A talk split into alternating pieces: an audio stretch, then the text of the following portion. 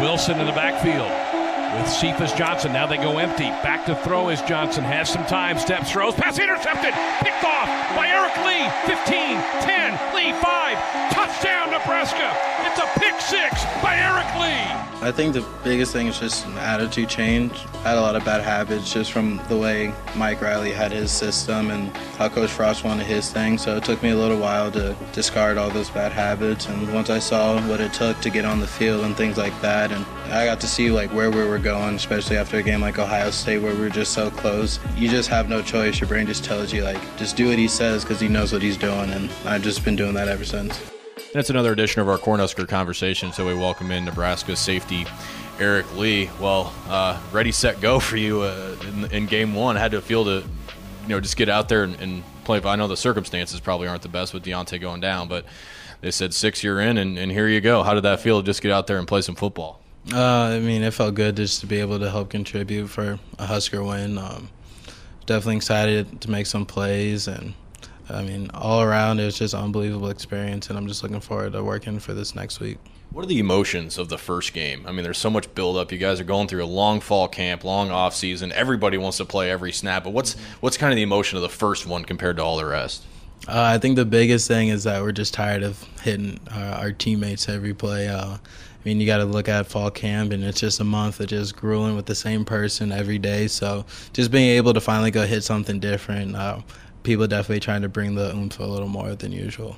It's it's uh, kind of refreshing to be able to sit here and have this conversation with you because those first game, our fans haven't seen any of the freshmen, they haven't seen any of the JUCO, and so that's where all their eyes go. But here we are talking to a guy who's been around a really long time. Mm-hmm. How much validation do you have, you know, of everything that you've been through after you know few years here in the program to, to have something like that happen on Saturday, and now you're you know you're going to be one of the guys, you know, as long as Deontai's on the shelf. Yeah, um, I mean, first and foremost, we hope Deontai can get back as soon as possible. But mean, just like I said before, I'm just excited to help the team in any form of fashion, whether it's just being on all four special teams or just playing defense or going to corner, just playing whatever needed to help get the win let's go to fall camp. I mean, I know it's just a grind, and you know, after about four or five of them, you're just kind of sick of it. But what was kind of your mindset heading in after a summer? You had another year with Coach Duval. What were you really individually just trying to focus on in fall camp to put yourself in this position right here? Um, I think the biggest thing was just getting stronger, getting faster. Um, I'm a bigger DB, so just being able to maintain that change of direction and continue to have speed on top of just putting more and more muscle on top of myself. So, I mean, Coach Strop and Coach Duval did a tremendous job with that, and I mean, I think the everyone can see the whole team just looks different physically, and they look really good. You had to bounce around positions. Where did it start? You know, of the conversation of switching from corner to safety, and then once you were going to make the move, the work that you realized that was going to have to go into making that switch. Um, I mean, we talked about it a little bit towards the end of the season last year, so I mean, once we got back here in January, started meeting with the people that were still here, like Deontai, Marquel Dismuke, Eli Sullivan, Reed Carl. Just start meeting with them a little more, just start watching more film, just to see how their brains work. And I mean, the biggest thing that I struggle with initially is just motion, seeing, predicting what could happen, and things like that. So just being able to learn under those guys, they've helped a tremendous amount. The other thing that's difficult and, and I think we kind of lose perspective on sometimes is you spent a long time in another scheme, and so they, you know, everybody coaches differently. How, how difficult was it for you to maybe, I don't want to say forget, but you know, de-apply, I guess is the right mm-hmm. word of what you've been learning, and then focus on everything else that this new these new guys are telling you what to do. Yeah, I mean, but I mean, the biggest thing that's helped is just being able to have a year two with Coach Fish, just because his techniques haven't changed. So you just be able to first, like I mean, I feel like last year we are just kind of learning his techniques. Now we really honing in on our craft when it come when we were working on it this fall camp, and a lot of people aren't thinking about oh I should play like this or play like that. They're just naturally just playing. They're not thinking, so that kind of takes that element out of it. What's the attitude in the safety room? To me, it's so interesting. Last year we have three senior guys, and, the, and, two of them that have been around for forever, and then we get this new guy comes in who's the only one on the team that knows the system, and Tre Neal, which was a little backwards. And now we've got a, you know a whole new crop with with Deontai, who you know didn't play a ton last year, and Marquel, who like yourself has been waiting for a chance. What's kind of the, the mood just in the back end right now? Um, I mean, all three of us, um, all three of us, just excited to be out there. Uh, we're not in. I mean, we we've all had to wait our turn to make our plays, and we're just excited that it's our time to make plays, and we're just going to capitalize on every opportunity we can.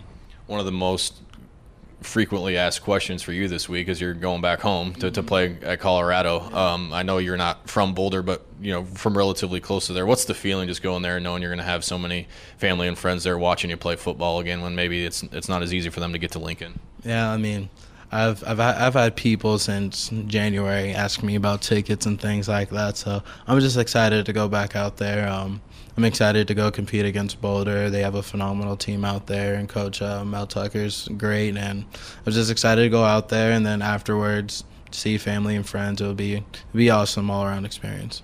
I know, you know, way way back in your recruiting, they're they're probably interested in you. But what do you remember most about that process, the recruiting process of, you know, maybe getting your first letter and going, oh man, this is you know, schools are interested in me, they want me. How was that process for you?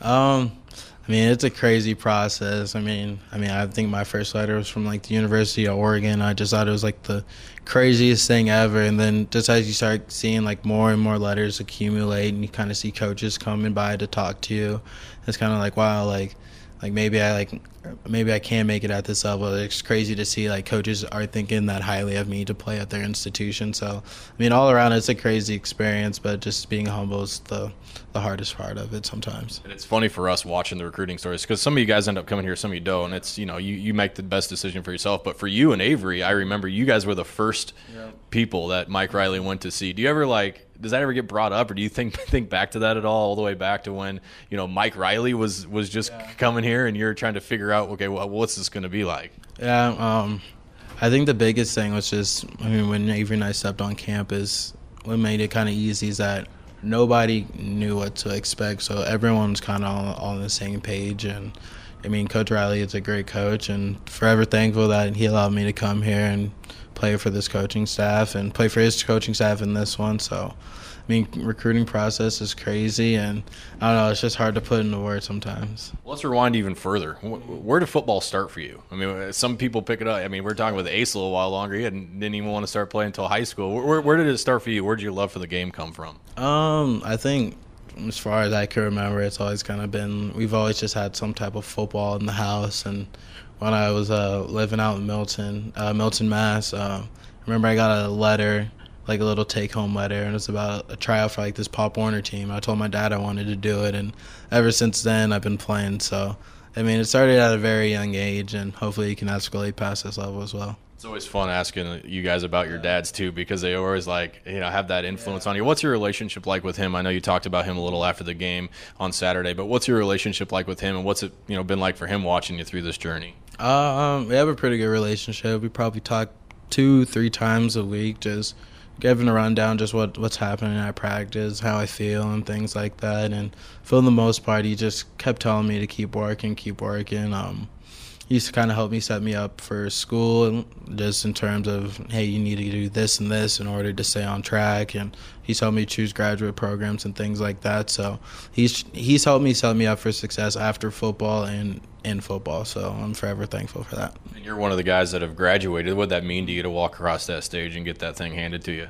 Uh, it meant a tremendous amount because it always kind of feels – so far out of reach just while you're going through the process. Like, oh, 60 credits left. Oh, now I got 50 credits left. But once you're finally able to attain that degree, I mean, there's no feeling like it. So excited to earn my second degree hopefully this spring and finish my master's program. You still have a, a lot of your story to write. There's still a, a, chapter or two left. But when you think back to Nebraska, you're playing here. What what are you going to remember? I mean, what, when what, what when you someone asks you, you know, where you went to school, what are you going to tell them about this place?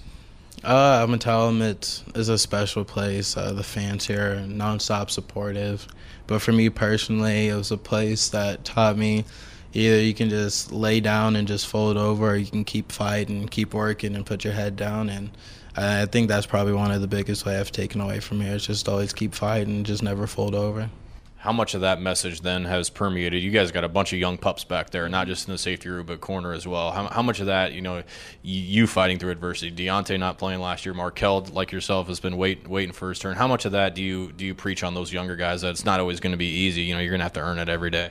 Yeah, I mean, I think the biggest thing is kind of just put that high school recruiting stuff in the past and just realize that you have a lot of other talented individuals coming in and what might not seem like your time, just don't rush it, don't leave, just keep fighting. The coaches have your best interests all the time and just trust the coaching staff. They'll always fit you in the right position one we'll let you go with this one. One thing that uh, it's always fun asking the players is, you know, around the media they've got their own expectation and everything. Now that you have a game under your belt, you went through fall camp, you're with these guys every day. What what are you expecting? You know, obviously you win every game, but when you talk about goals and aspirations, what you want out of the season, what do those conversations typically entail?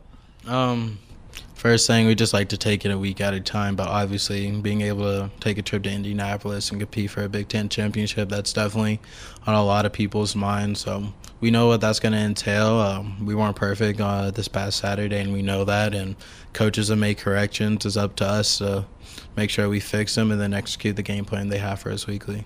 Eric, it was a lot of fun watching on Saturday, man. Having all that fun out there with your teammates was so cool. Let's hope there's a lot of more moments like that. Thanks for sitting down with us, and it was a lot of fun. Appreciate you. Thanks for having me.